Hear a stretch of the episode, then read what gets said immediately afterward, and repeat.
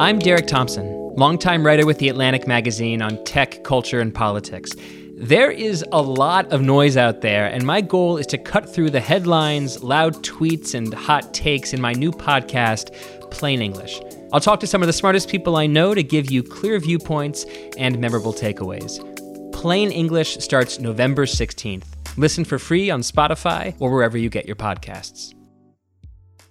This episode is brought to you by State Farm. There's no better feeling than a personal win, and the State Farm Personal Price Plan can help you do just that. Talk to a State Farm agent today to learn how you can bundle and save with the personal price plan. Like a good neighbor, State Farm is there. Prices are based on rating plans that vary by state. Coverage options are selected by the customer. Availability, amount of discounts and savings, and eligibility vary by state.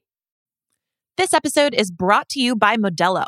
What does a true fan look like? It's cheering the loudest. It's never missing a game, no matter what. And for that, you deserve an ice cold reward because you are a fighter and Modelo is your reward. Modelo, the mark of a fighter. Shop delivery or pickup options near you at ordermodelo.com. Drink responsibly. Beer imported by Crown Imports, Chicago, Illinois.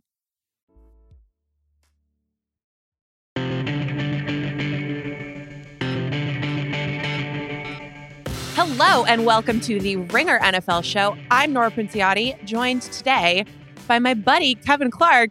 Kevin, how are you? Hey, pal. I was supposed to come on the Nora and Mallory show. Mallory, I know, but now it. it's just you. so now which it's just allows us me doing to a normal do- show. How the turntables turn. I get to ask you how you're doing. I, I'm I'm choking. I have nothing to say. I've never been asked this question in my life. It's fine. It's just an incredibly difficult moment. Uh, speaking of incredibly difficult moments, the New York Giants fired Joe Judge. Yeah. Uh, yeah, was that difficult? wasn't great. Well, it's probably there's some difficult moments associated with the firing. I would imagine. We saw a few on You our, know, on our I- I- television well, let me screens. A few you right quarterback there. sneaks come to mind. what wasn't hard was Joe Judge sending the text message to his assistants because he had his secretary do that.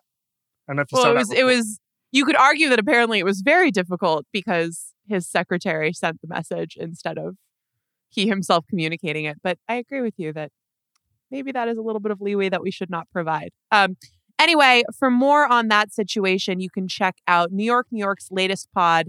Uh, Danny Heifetz was on that episode. They've got a lot on Judge being fired, where the Giants go from here. Obviously, they're looking for both a coach and a general manager, and um, I think there's a lot of hope that that place could totally hit the reset button. That said, it's all up to ownership, and what a track record. that's all I'm going to say on that. Say I mean, again? th- th- what a track record recently from ownership that they just keep botching hire after hire. They've- From Giants ownership, or just like all ownership? well, I mean, all ownership, but Giants ownership in particular, they've botched three straight hires and given them two years each. Great stuff. I would rather, if you botch a hire, though, this is what I will say. It is obviously makes sense that he got fired because it was just a train wreck there for the last however many weeks this season. It still did not feel like a completely done deal that he would get fired just because a lot of owners don't like to admit mistakes, right? So having somebody get fired after two years, I am team do not hold out for things to change in the third year when they're that bad. Like they're not. they almost never do. They almost never do. I mean, I was talking to someone a couple weeks ago about this. There has to be a proof of concept by the end of year two. Has to be. You have to see something. And Judge not We saw only is- something. well, his team got worse as the season went along. He made excuses at every turn. Um, he's the lied at press example. conferences, ran a lot of quarterback up, sneaks. Made up stories, just straight up made up stories. And he's a textbook example of somebody you should fire. That's why I was baffled when they said, oh, we'll let the GM make the determination. You have to show something, anything by the end of year two. And he just, he showed the opposite of that. Again, you can check out New York, New York. I'm sure that'll be great. We today are going to talk about how each team in the playoffs can win the Super Bowl. Very exciting, Kevin.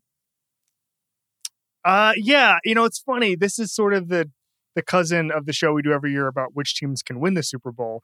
And the number is less than 14. I'll say that. I'll leave it at that. We'll get into the details in a bit here, but there's some of these teams we're really to have to stretch here. Yeah, it's it's the cousin of that concept, but it's not that concept because you got to find a way. Where there's a will, there's a way. Um, to make the we have split up the teams. We're going to go game by game, make the case, talk a little bit about some of the weaknesses for each team too, why they Yeah. might not win the Super Bowl because only one of this, these teams, newsflash, is actually going to do it. Um, we will go through the wild card teams uh, in line with when their matchups are scheduled first, and then we'll talk about the number one seeds at the end. Obviously, some of these teams it's a little bit more self evident than others. Um, but why don't we kick things off? Uh, I'm going to tell you, Kevin, how the Las Vegas Raiders, who I almost just called the Oakland Raiders, still doing that, can win the Super Bowl. And I think the answer is that Derek Carr, first of all, the tweet lives, but Derek Hmm. Carr has to find a way to air it out without throwing picks. And Hmm. their defense has to, particularly Maxx Crosby, has to just go off. So uh, this offense has been significantly less explosive than it was before they had to release Henry Ruggs. Carr's average depth of target was 9.2 from weeks one through seven.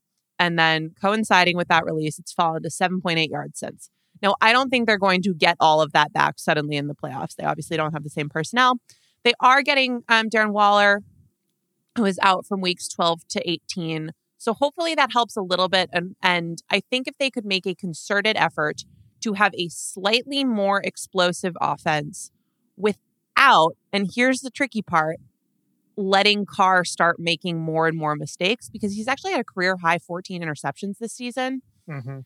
I think this offense could find a way to keep up with teams like the Chiefs that they have just not been able to do so far this season. Obviously this this one is a little bit of a stretch, but if they can do that and then they can get Crosby who's been their best defender this season to just absolutely go off because he is going to get, you know, he's going to get a matchup this week with Isaiah Prince, which is good Yeah. luck is all I'm saying. If Okay. he can oh, So- do sorry, sorry. if he can do that on a regular basis, I think that gives them sort of a game wrecking element. And they can couple that with the fact that they've been a very, very, very good tackling team. They've actually been very fundamentally sound. They're ninth in yards after contact per carry and first in yards after catch allowed per reception this season. Put those two things together, and I'm saying the Raiders can make a run for it, starting with the Bengals this weekend. Incorrect. Okay, so first of all, Maxx Maxx Crosby is an animal, and him and Ngakoue, I they were one of the Bengals coaches said that they might be the two best pass rush duo in the NFL. That's not true, um, but they're at least in the extended conversation. Um, so Crosby didn't have a sack when these two teams played earlier this season.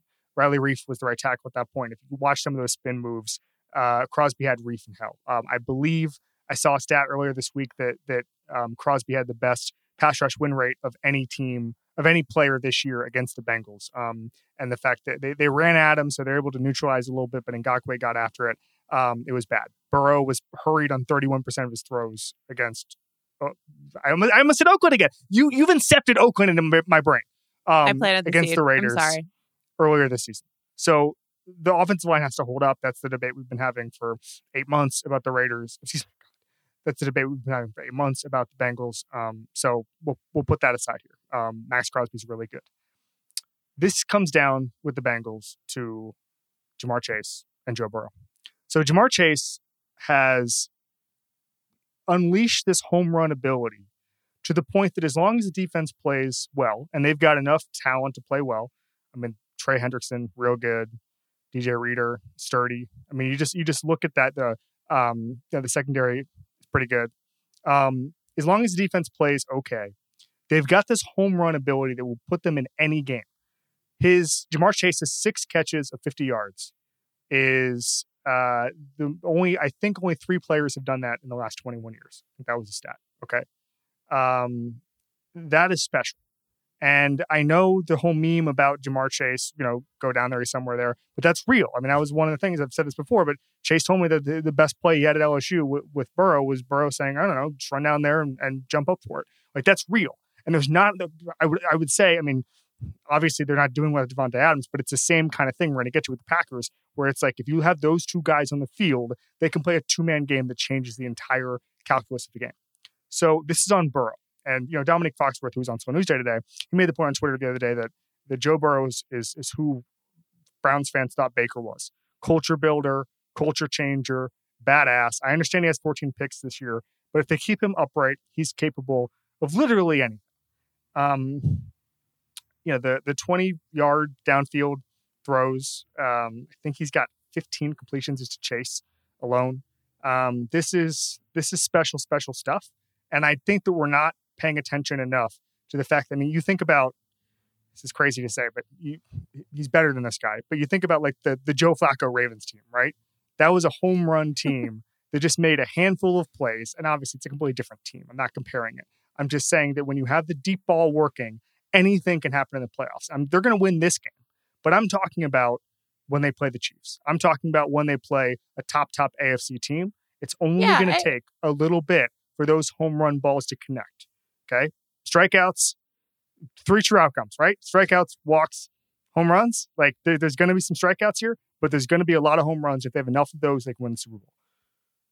I think that's right. It's essentially like, does Burrow continue to perform at the level that he has performed over the last month under pressure, right? Because their offensive line is their weakness. They give up too much pressure. The difference is that over the last month, Burrow hasn't minded the pressure. It's not like there's been less pressure. He's just performed better under that. If he keeps that up, I mean, I, I really think that we've already seen this team beat the Chiefs. They become genuinely a team that you think about being in the Super Bowl. Nevertheless, I had to make my well, case for the Raiders. I- I'm doing it. I, I agree. I, I want to say this. College fans know this. Joe Burrow is unflappable. And it was funny because Tomlin said day about Roethlisberger, and obviously Roethlisberger's at the end of the line, but he said that Roethlisberger, everybody else gets funny in the fourth quarter, and Roethlisberger stays the same. And we've talked about that. It's whole Bill Walsh thing, right? That's, I, I, there are not many people I want in a big spot right now in the entire NFL, any position, than Joe Burrow. He is unflappable. He just got the exact right personality for a franchise player. And that's why, even earlier this year when it looked like it was Herbert Mania, that's why people who spent time with Burrow were like, wait, wait, wait, Burrow is still the guy. And that debate's just going to keep going for a number of years. But there's a reason there was so much conviction on the side of the people who spent time with Burrow. Yeah, I think. I mean, it, it's not like the results weren't real, right? Like the Yeah. first three quarters of the season, he played worse under pressure. So I don't think that the chance that there's some some regression there is like completely absent from the discussion. but I get what you're saying. We'll talk about the Steelers I'm just later. trying to spread. I'm just trying to spread pro Burrow propaganda until I can. yeah, yeah, we know, we know. Getting my shots. All in. I'm I'm gonna move us on before you say anything else too outlandish. Uh, Kevin, how can the New England Patriots win the Super Bowl? So first of all, by the way, Belichick will not say whether or not Jalen Mills is out for Saturday. He was put on the COVID reserve list. That's a big one. Um, I think Mills is one of the top in the NFL as far as snaps per target um, at, at defensive back. So that's something to watch. Mac Jones has gotten real bad um, over the past couple of weeks. He has held on to the ball longer. Um, he is, I think, he's he's he's at a high since week eleven he is holding on to the ball for over three seconds at an alarming rate. Um, he is going to be pressured a lot. Um, I think he's the most blitzed quarterback in the NFL, over 30%. Yeah. Um, and the Bills are going to play man against him, and the Bills are going to get after him. And it's going to be fascinating to see how that develops. On the defensive end, Matthew Judon has not done a lot in the last couple of weeks. Um, he started off, Henry McKenna had a good piece about this the other day. Um, he's had 12.5 sacks in 14 games, uh, has none in the last four. Um, pressures, he had 59 in the first 13 games, four in the last four games. Um, they they have stars. He and they need to hasn't touched like a quarterback in a month. He, do- he doesn't have a sack. He doesn't have quarterback pressure. He doesn't have a quarterback hit. Like, right. Um, he had COVID. He played sparingly against the Bills. We'll, we'll qualify that. Um, but it, he's just not. He's not what he was at the beginning of the year. So, Mac Jones, for all of the great things he's done, um, saw a stat the other day that, that they're pushing the ball downfield in New England over the course of the season, and the the catch rate is like top five in the league, and it was bottom five last year. So Mac Jones done some amazing things. At one point, he like the best rookie in football, but right now he doesn't. So this is going to come down to Bill Belichick. Bill Belichick devised the perfect game plan for Mac Jones this year, which is I, I saw a phrase, you know, pretend that modern football never happened. Just run the ball. Just um, let him play very conservatively. Let him win the game, but pick your spots. Um, that was perfect. There's one elite thing in this game for the Patriots, and it's Bill Belichick. And so this is going to be game plan. And I don't think, by the way, that's good enough to win three games or f- certainly four games. I don't think it's good. But I do think you can steal a game because you have one great game plan and you have the talent to do it. I'm not saying this is, you know, this is not Kent State here, okay? This isn't Toledo. They're a good team, but they don't have the talent in the AFC to stack up. They've got one thing, and it's Bill Belichick. This is a we need the best game plans of the decade from Bill Belichick, and I don't necessarily know if he can do that consistently for January. Yeah, it's tough unless there's a real reversion to how Mac was playing earlier in the season. It is. It's funny. I was talking with um, one of Bill's most famous game plans is um, from the Super Bowl in 1990, Giants against Bills, which was sure. when he comes into the meeting room and says, you know, we're going to let Thurman Thomas get 100 yards. Which and... is really funny. If you've read about that, it's really funny because it's such a different time that the Giants defense was like, no way, we pride ourselves on stopping the run. And it's like, when was the last time anybody said that? No, it's I, mean, I guess they it's say, they say because quotes now, but they don't. Like coaches don't care. But yeah, it's it is in a way he described modern defense, right? right? Exactly. And at first exactly. he says it. Yeah. Well, but at first he says it, and the whole play, like the whole room goes up in arms, right? And they're like, "We're not going to let anybody do anything. We're a great run defense. We pride ourselves on that. Like, what are you talking about?" But then, at least how the story goes is that he starts showing film, and he's basically like, "If we if they are comfortable enough running the ball, they will keep doing it. And if they keep doing it, then they are not doing what they are best at. And we will be in a better position to win and we can just hit their receivers over and over and blah, blah, blah, blah, blah. Uh, the thing I think that gets left out a little bit is by the end of the meeting, they're all like, oh, we get it, which I think is sort of fascinating because it's like somehow we still have these ongoing debates about, you know, running efficiency and, and run defense that group of players, like we shouldn't discount, were able to sort of get it within like, I don't know, the 20 minutes that they were sitting there looking at cut ups. Um, but, it, you know, that's an example. The Patriots changing their defense completely for the Super Bowl against the Rams.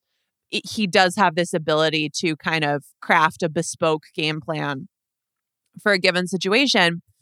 And it's fascinating because this will be the third time that they'll have, have played the Bills this season. Um, the other thing, uh, I was uh, having a phone conversation with somebody like 15 minutes ago, um, who's played for him, who was saying there's prepping was for it, bad weather. It, and was there's, it Tom Brady?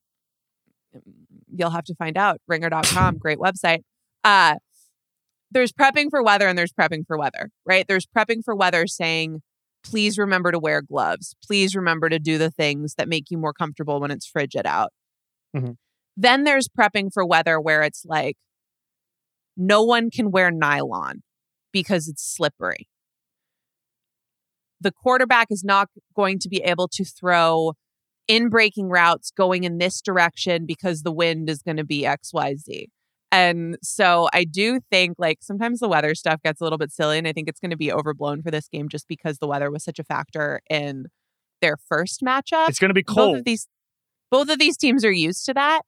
But I, I will say, understand that when we talk about planning for the weather, I know for a fact what's going on in that building is like, how many degrees is the wind going to be blowing at in this direction? And how is it going to impact like what routes are available to which receivers going which direction on the side of the football? It's not just like, please bundle up, guys.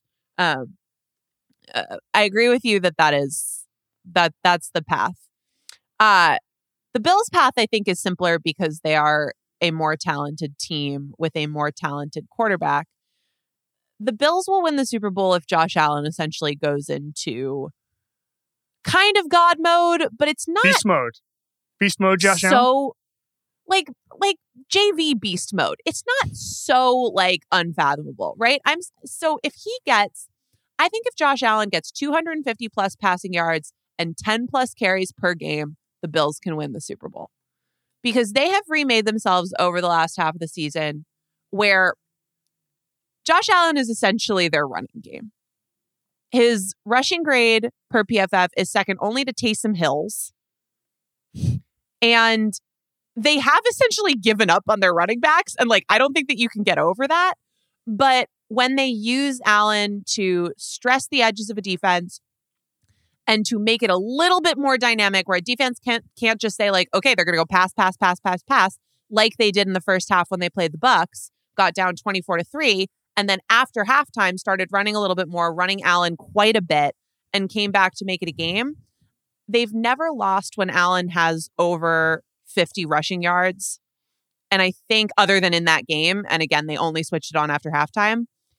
I think if they stick to that, that is their best path here because I don't think that they are going to be able to keep pace with teams like the Chiefs unless they are truly two dimensional because they probably have to factor in a few more mistakes.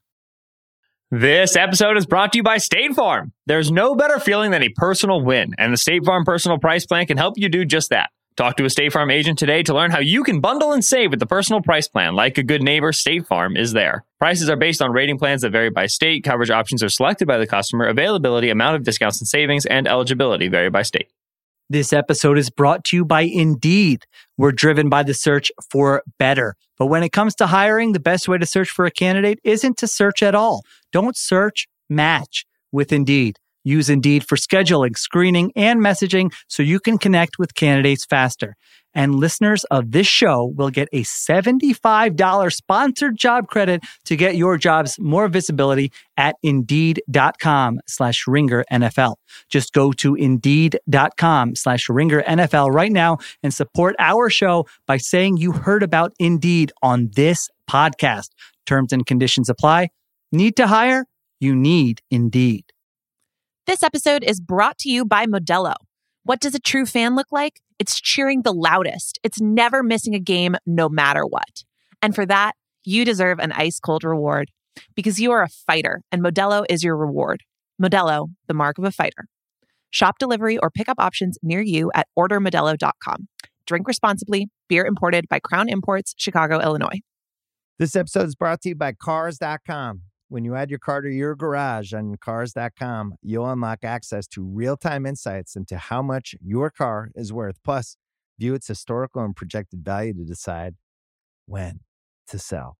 So, when the time is right, you can secure an instant offer from a local dealership or sell it yourself on Cars.com. Start tracking your car's value with your garage on Cars.com.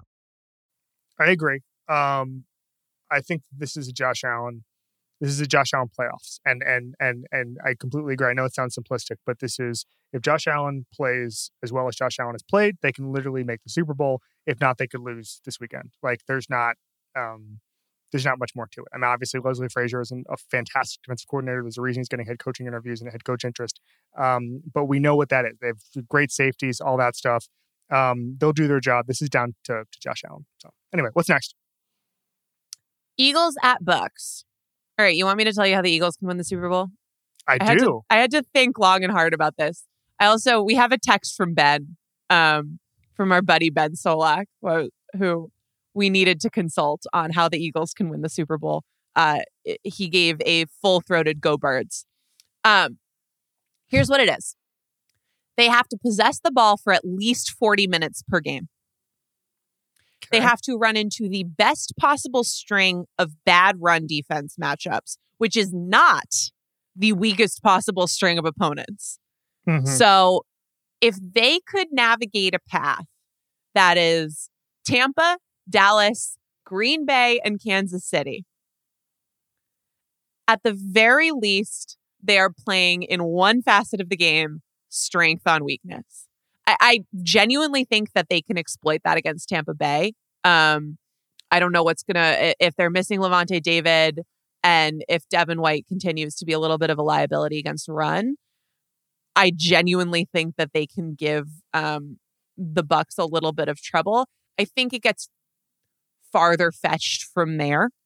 Um, but if all of that comes together, and this is important, Jake Elliott does not miss. Who knows? Good. Maybe Good note. maybe a miracle run. Uh, ben said that Jake Elliott needs to consistently hit from 60 plus. I didn't want to go that far. We're turning Jake Elliott into Justin Tucker. Yes. All right. Um, Um, ben actually also said that uh, that they needed to immediately hire. Um, they needed to teleport Vic Fangio in to coordinate the defense, and Hmm. Jake Elliott needed to turn into Justin Tucker. so I'm in agreement with you that there are matchups for them if they, if they could engineer that'd be good. I mean, like I'm not saying they could beat the Packers. I'm just saying you could run on the Packers, and it would be nice if you're the top rushing team in the NFL to play a team that can't stop the run. Having said that, here's I'm going to make the the Bucs case here. So first of all, big news in that Lavonte David, Leonard Fournette, and Giovani Bernard have been designated to return from IR. That's important, especially Lavonte David. It's one of these guys where Yeah. you don't realize how important he is until you watch him watch them without him, and you kind of get it. Okay, so the receiving we don't depth, I, it's, again like we should. We don't know how healthy, how like ready to go Right, those guys will be. we don't know but the timetable. still, They're like, allowed to right practice. direction. Their their windows open. Okay. Um, I saw this a couple of days ago. A lot of people talking about it, and it's probably right, which is that the receiving depth is such on the Bucs after the Godwin injury and the Antonio Brown.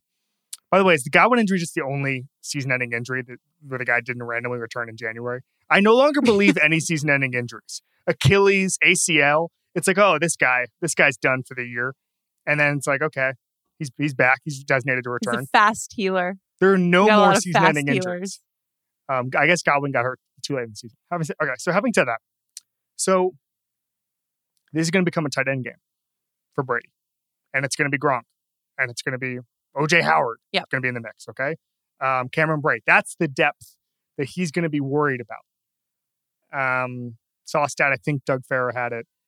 Um, that that he's he had you know 42 of his 71 passes um, were with two or three tight ends this year.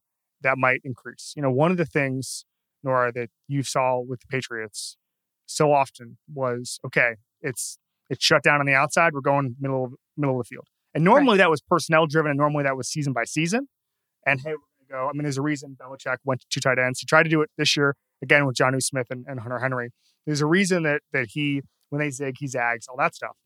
Um, but this is Brady. He's going to have to do that in the middle of the season. He's going to have to adapt around that. And if he does that successfully, like they have, still have a fast defense. They still have they still have Bruce Arians, who's a really good coach. They still have Tom freaking Brady, who is as efficient as anybody in the league passing the ball right now. So there's a path here. It's just going to take a massive amount of adjustments over the next couple of weeks. Who do you think has the highest PFF passing grade? Well, actually, there's no way that I can ask this without giving it up. Tom Brady has the highest PFF passing grade in the NFL since Chris Godwin got hurt. Hard mode. It's ridiculous. This man is ridiculous. mode. Um, I think you're really onto something about the tight ends thing. Particularly, uh, the Eagles have struggled covering tight ends. They've given up 107 receptions and 14 touchdowns to tight ends during the regular season, which is most in the league. Um, and then we've also seen, you know, particularly Brady and Gronk, like those two doing it in the playoffs. I think would shock exactly nobody.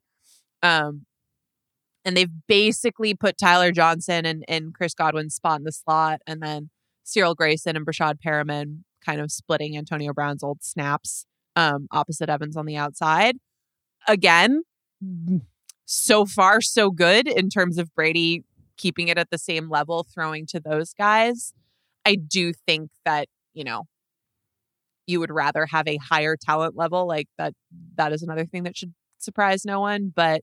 Uh, if the argument that their receiver depth is what should hurt them, which I think is true, it is not backed up by any meaningful drop in efficiency, productivity, passing grade in Brady since those injuries happened, which I just think is like a little absurd. The most important thing I think we can we can all do is just have Brady, Brady, Brady's last act is to make OJ Howard a legitimate NFL tight end. He's like game planning with Bruce Arians. He's like, oh, come on. Like, written that guy off. He's like, no, no, I'm going to do it. It's going to be fine. When I was doing research earlier today, when I was to the tight ends point, I just saw like the most recent headline is from a fantasy site that just said OJ Howard colon minimal involvement again. Sounds like a challenge for Brady. All right, what's next? Okay, this is this is the game this weekend that I'm most excited for. 49ers at Cowboys. Um you want me to give you the Niners first? Then you can Sure. give me the Cowboys. So the 49ers have to win they have to win early downs on both sides of the ball, essentially. And on offense, I think it's particularly important because as a general rule of thumb, the longer the drop back, the worse Jimmy Garoppolo performs. And there's, I think, no better sort of example of this than the game that they're going to play this weekend against the Cowboys, where they'll be facing this super aggressive pass rush. And I think this is one of the most fascinating, sort of like within a game matchups that we're going to see is how Kyle Shanahan tries to slow down that pass rush because out of their, you know, they have their outside zone based run game, but they do so many different things to sort of window dress the plays. They use so much motion. And whether or not that can se- successfully basically like put Micah Parsons in a blender, right? Like get those guys moving in the wrong direction, make them hesitate a little bit so that they can be productive on first and second down, which would deny the Cowboys the ability to do stuff like, okay, it's third and long. We're going to put Parsons out on the edge in that edge rusher position and let him just pin his ears back and go. If they can't do that, then I think the 49ers offense has a decent chance to just sort of like plug down the field, keep the chains moving. But they really, really need that because if they don't get it, then all of a sudden it's just, hey, Jimmy, take a seven step drop and, and win me a game here. And that is not the situation that you want to be in. Um, I think that's sort of the formula for them over the course of the playoffs. But we're going to get a really, really, really good example of it this weekend. Defensively, it's it's kind of similar, just in the sense that their front is the strength of their defense. So if they stay ahead on first and second, um, the Cowboys will be interesting because they don't get a lot of big plays. Generally, they don't have, even though they have the personnel theoretically, their offense does not really get a lot of explosives. So if they can keep them in third and long, I think you put more of the game on the front, less of it on the secondary, which is good. And you probably don't have to worry quite as much this weekend as you would with some other opponents about them being able to get just like 25 yard chunk plays and, and get themselves back in it in 45 seconds. Um, what do you think about the Cowboys, Kevin? Okay, so I want to piggyback off the Niners thing because I I I really like this team. And it was funny because I was a I like this team. I love this game. I'm So I did the Peter King. Peter King had some folks vote on awards um, earlier this week, and I was lucky enough to be asked. And I was texting with a couple people and just kind of trying to feel them out. And what, I was just joking around with Solak, and I, I chose Kellen Moore for Assistant of the Year. And Solak really pushed me on DeMeco Ryans, who's a defensive coordinator, first year defensive coordinator, who's got that D line playing nasty right now. And the improvements they've made as the season goes Totally. on have been remarkable. I like this. Deebo Samuel, I'm obsessed with. I mean, that, that was one of the things in in watching Samuel. First of all, I think he leads the NFL in in depth of target or uh, yards per catch. Like he, this is not like a he can do anything. He's a wide receiver playing running back who can also be just a pure wide receiver who catches deep balls. Like he's amazing. Let's put that aside. So let's talk about the Cowboys. Here. I I picked the, the Packers to win the Super Bowl, but ever since I did that, I've been worried that the Cowboys are going to win the Super Bowl, and I've gone back and forth because it's it's legitimate. Um, they have a top ten offense and top ten defense for the first time literally decades since the '90s. Um, there's no mystery on why they're good. They have a ton of talent, in a lot of different spots. Micah Parsons is a legitimate unit changer. Dan Quinn has been, it's been not only addition by subtraction, but huge, huge addition just as a defensive mastermind. Um, Stefon Diggs, excuse me, Ste- Trevon Diggs is um, creating turnovers at of season long at, at a incredibly impressive rate, despite his faults. It's, that's a net positive for him. And by the way, get having a nasty pass rush and having a cornerback and take the ball away, pretty good, pretty good recipe in January. Yep. So I looked at all this stuff and I tried to talk myself into these things. comes down to the head coach. So how did the Cowboys win the Super Bowl? Mike McCarthy. Game management, not screwing it up, keeping all your timeouts. That's how you win. When when you're going to play Green Bay, and it's going to be really hard. It's going to be three minutes left in the fourth quarter. That's a matchup game situation, situational football. You covered the Patriots. Yep. You know situational football better than anybody. Mike McCarthy is not Bill Belichick. He's not Matt LaFleur. Okay. And so this is going to come down to how well does Mike McCarthy operate when the game's on the line? The answer is usually not that great. This isn't college. You can't just have a bunch of talent and beat everybody. You've got to play situational football. If they win the Super Bowl, it's because Mike McCarthy pressed all the right buttons. That's why I'm Leveled up. and that's why I'm picking a different team. Yeah, that's a good one. Really good one. All right. Steelers at Chiefs. The Kansas City Chiefs can win the Super Bowl if they win the turnover battle, get better tackling on defense, and keep Hill and Kelce basically healthy. So, first thing, their turnover situation has completely changed since the first half of the year. Weeks one through eight, Mahomes threw 19 touchdowns to a league worst 10 picks. A lot of them were bad luck interceptions. They were tipped at the line or, or basically dropped passes, whatever. Last nine games, completely flipped 18 touchdowns, three interceptions. They've had the most efficient offense by EPA per play since week 10. Pretty good, right? Keep that up. You're in good shape. Defensively, they've given up 7.6 yards per play and a total of 839 yards to the Bengals and Broncos in their last two games. Um, you can probably deal with not exactly that, but something a little bit subpar against the Steelers. But when you're dealing with the Bills and the Bengals, that is not going to cut it. Ultimately, they have shown over the course of the season that they've figured out how to put their guys in the right spots.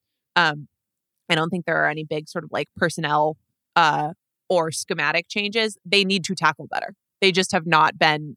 It's an execution issue above anything else, and and you know maybe they get back to it during the playoffs. But if it's similar to um, the last couple of weeks, I think some of the other more high powered offenses that they could see further down the line would be able to exploit that. Uh, and then the health has to be okay. Um, obviously, this offense without Hill and or Kelce is is really different. Um, Kelce got hit hard uh, at the end of their last game and had to like see trainers and stuff, but seems okay. Um, and then Tyreek Hill is dealing with a, a heel injury. So obviously, those are things to monitor. Clearly, like no one has season-ending injuries anymore, so it's probably fine. But I do think that that's one of the things that could all of a sudden sort of change the complexion of the entire playoffs. Um, obviously, they're the Chiefs, so seeing them in the Super Bowl would not exactly be surprising. Speaking of surprising, Kevin, how can the Steelers win the Super Bowl? I want to talk about the Chiefs first. I want to talk about an actual, an actual realistic cheating. scenario. So, a couple of things. Number one, I was digging into some Mahomes stats earlier today, and I saw that first of all, the only the biggest drop off for him has been in throws over 2.5 seconds when he holds onto the ball. His rating went from I think 92 to mid 70s this year. Um, didn't do- drop in the quick game. Um, he is still really efficient there. So it's changed a little bit as far as just what happens when he's holding onto the ball. Something actually he and I talked about in August about how he felt like he needs to play more in rhythm and try to stop making the super play on every play. Um, you can kind of see that in the numbers. He, he probably should do that less. Having said that, um, ESPN had a really good piece this week about how bad the Chiefs are when they get off script. So they script their first 15 plays, you know, how, however uh, much that is at the first quarter. And they are, I believe, tops of the league in first quarter points and then touchdowns on opening drives. And then things go south from there. So they need to pick it up after they the script is over, and they need to um, get in in more of a rhythm throughout the game. That's just Mahomes, that's Reid, that's everybody. So I think that there's a pretty easy way for them to win the Super Bowl. Um, Daniel Sorensen in a, in a in a defense that has gotten much better. Defense is still a weak link kind of Yeah. system, and Daniel Sorensen is still playing a lot of snaps. That concerns me on like January 30th when when the Super Bowl is on the line. Okay, now let me talk about the Steelers here for a second. So Ian Hartitz did this really cool thing where he basically ranked every not just position group but every trait a team would be good at, right? Like pass rush, uh, you know, explosive plays, whatever. and he averaged where those teams were. And the Chiefs were actually 15th, which is second lowest of any playoff team, and the Steelers were 23rd, which is, by the way, lowest of any playoff team, obviously. And The this is not point of that team. was to give a picture of like which teams were the most complete. Yeah, that's correct. And the Steelers were not complete. Spoiler alert: the Steelers were not complete. Um, fifth worst rating, Roethlisberger of any quarterback when he holds onto the ball for 2.5 seconds. He's no longer the old Big Ben. If you hadn't seen that with the eye test, the numbers bear that out. He can't just extend plays. Um, I actually remember, speaking of this matchup, I remember Veach talking about how when he was scouting for Mahomes, he used to look at Roethlisberger and Antonio Brown and say, these guys extend plays better than anybody, maybe ever. And let's find guys like that. Well kevin, I don't mean to cut you off, but it was funny when you were talking about Burrow, um, kind of like Roethlisberger is not this anymore, but there are these quarterbacks who it's not that they avoid pressure really well. It's just that they deal with pressure really Right. well. Like when someone is in their face, they are unflappable. And I actually think there's, it- you know, sometimes like Ben this season will, and last season too, will do these things when he's under pressure, and their offensive line is is not like thriving. Um, where he'll just go, what the heck is going on? Like he looks like he's spasming or just like has forgotten how to play quarterback.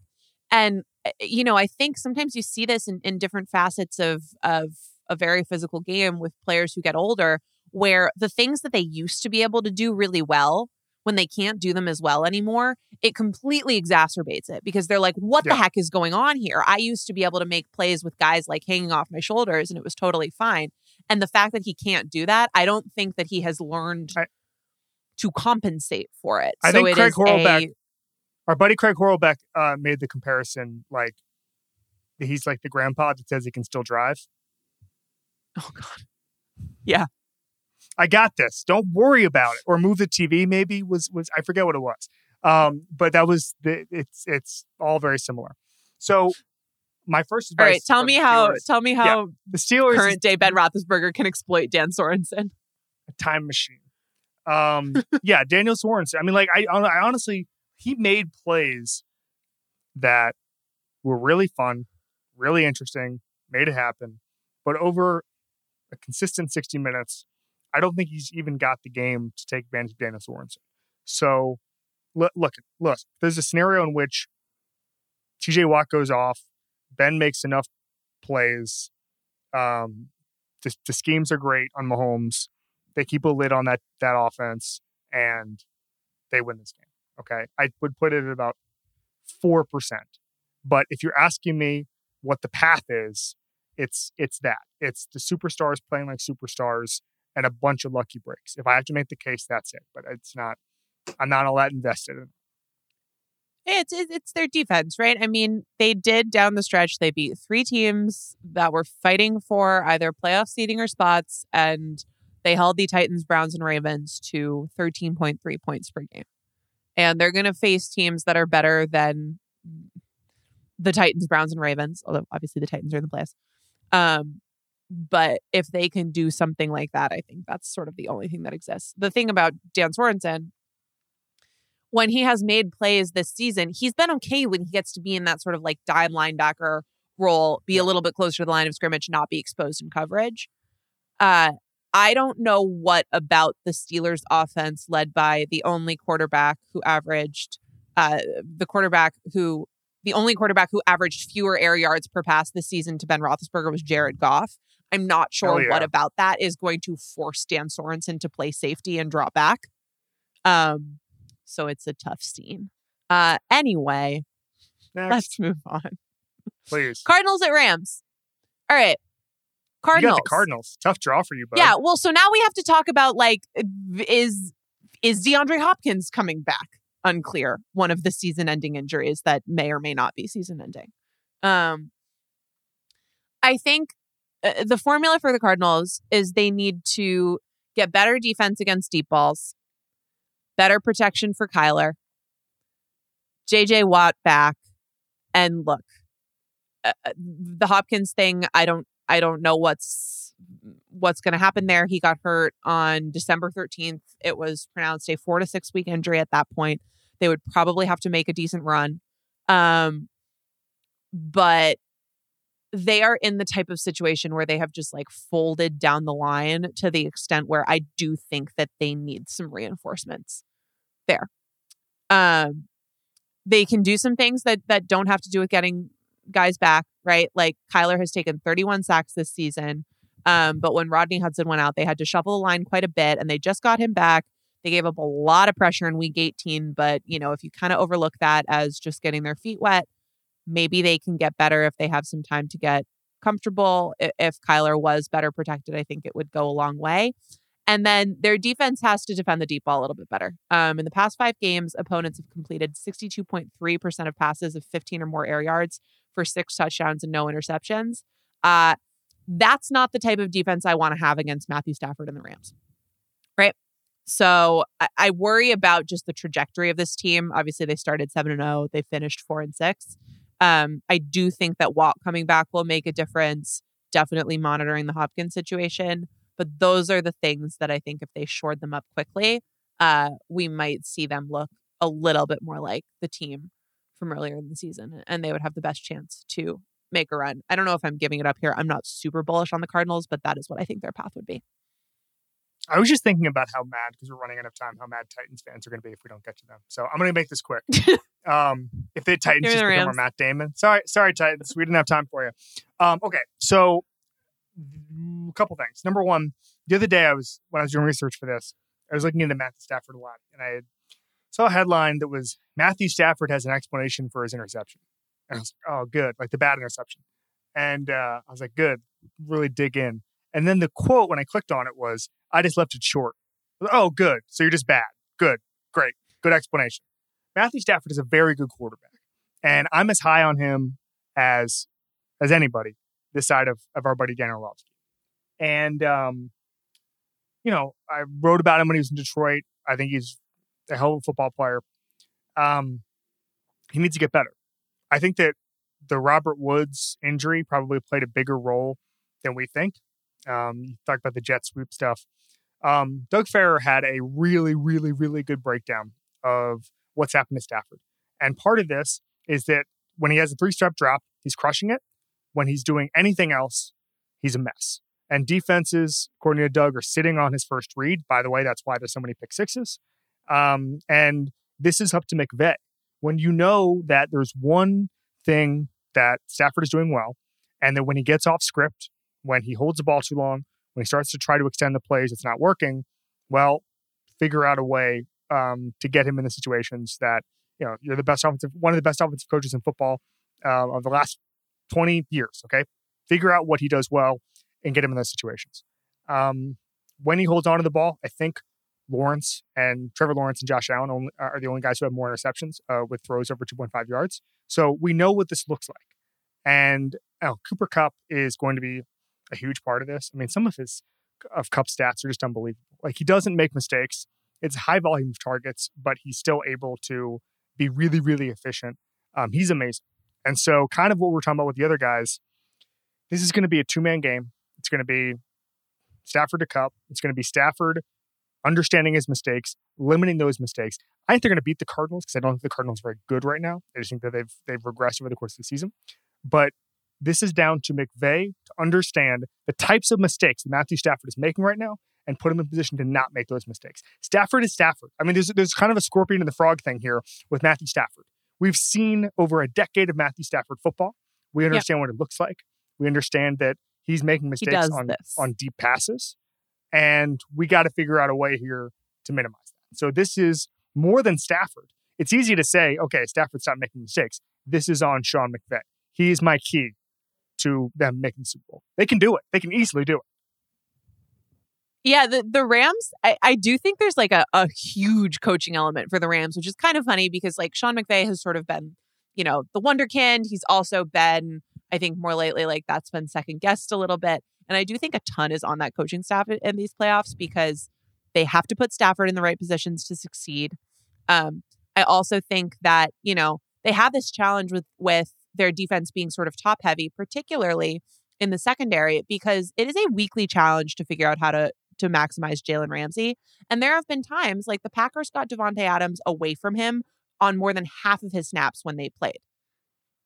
there are these sort of like game within the game coaching matchups where I think it puts like there's a lot on on Sean McVay's brain in this one, which I think is is really fascinating. Or even like the 49ers kind of looked at them and said, "We don't think that your linebackers can tackle very well, and we're going to try to exploit that." And so much of covering up those weaknesses comes down to coaching when your roster is superstar heavy but then lacks some depth beneath that.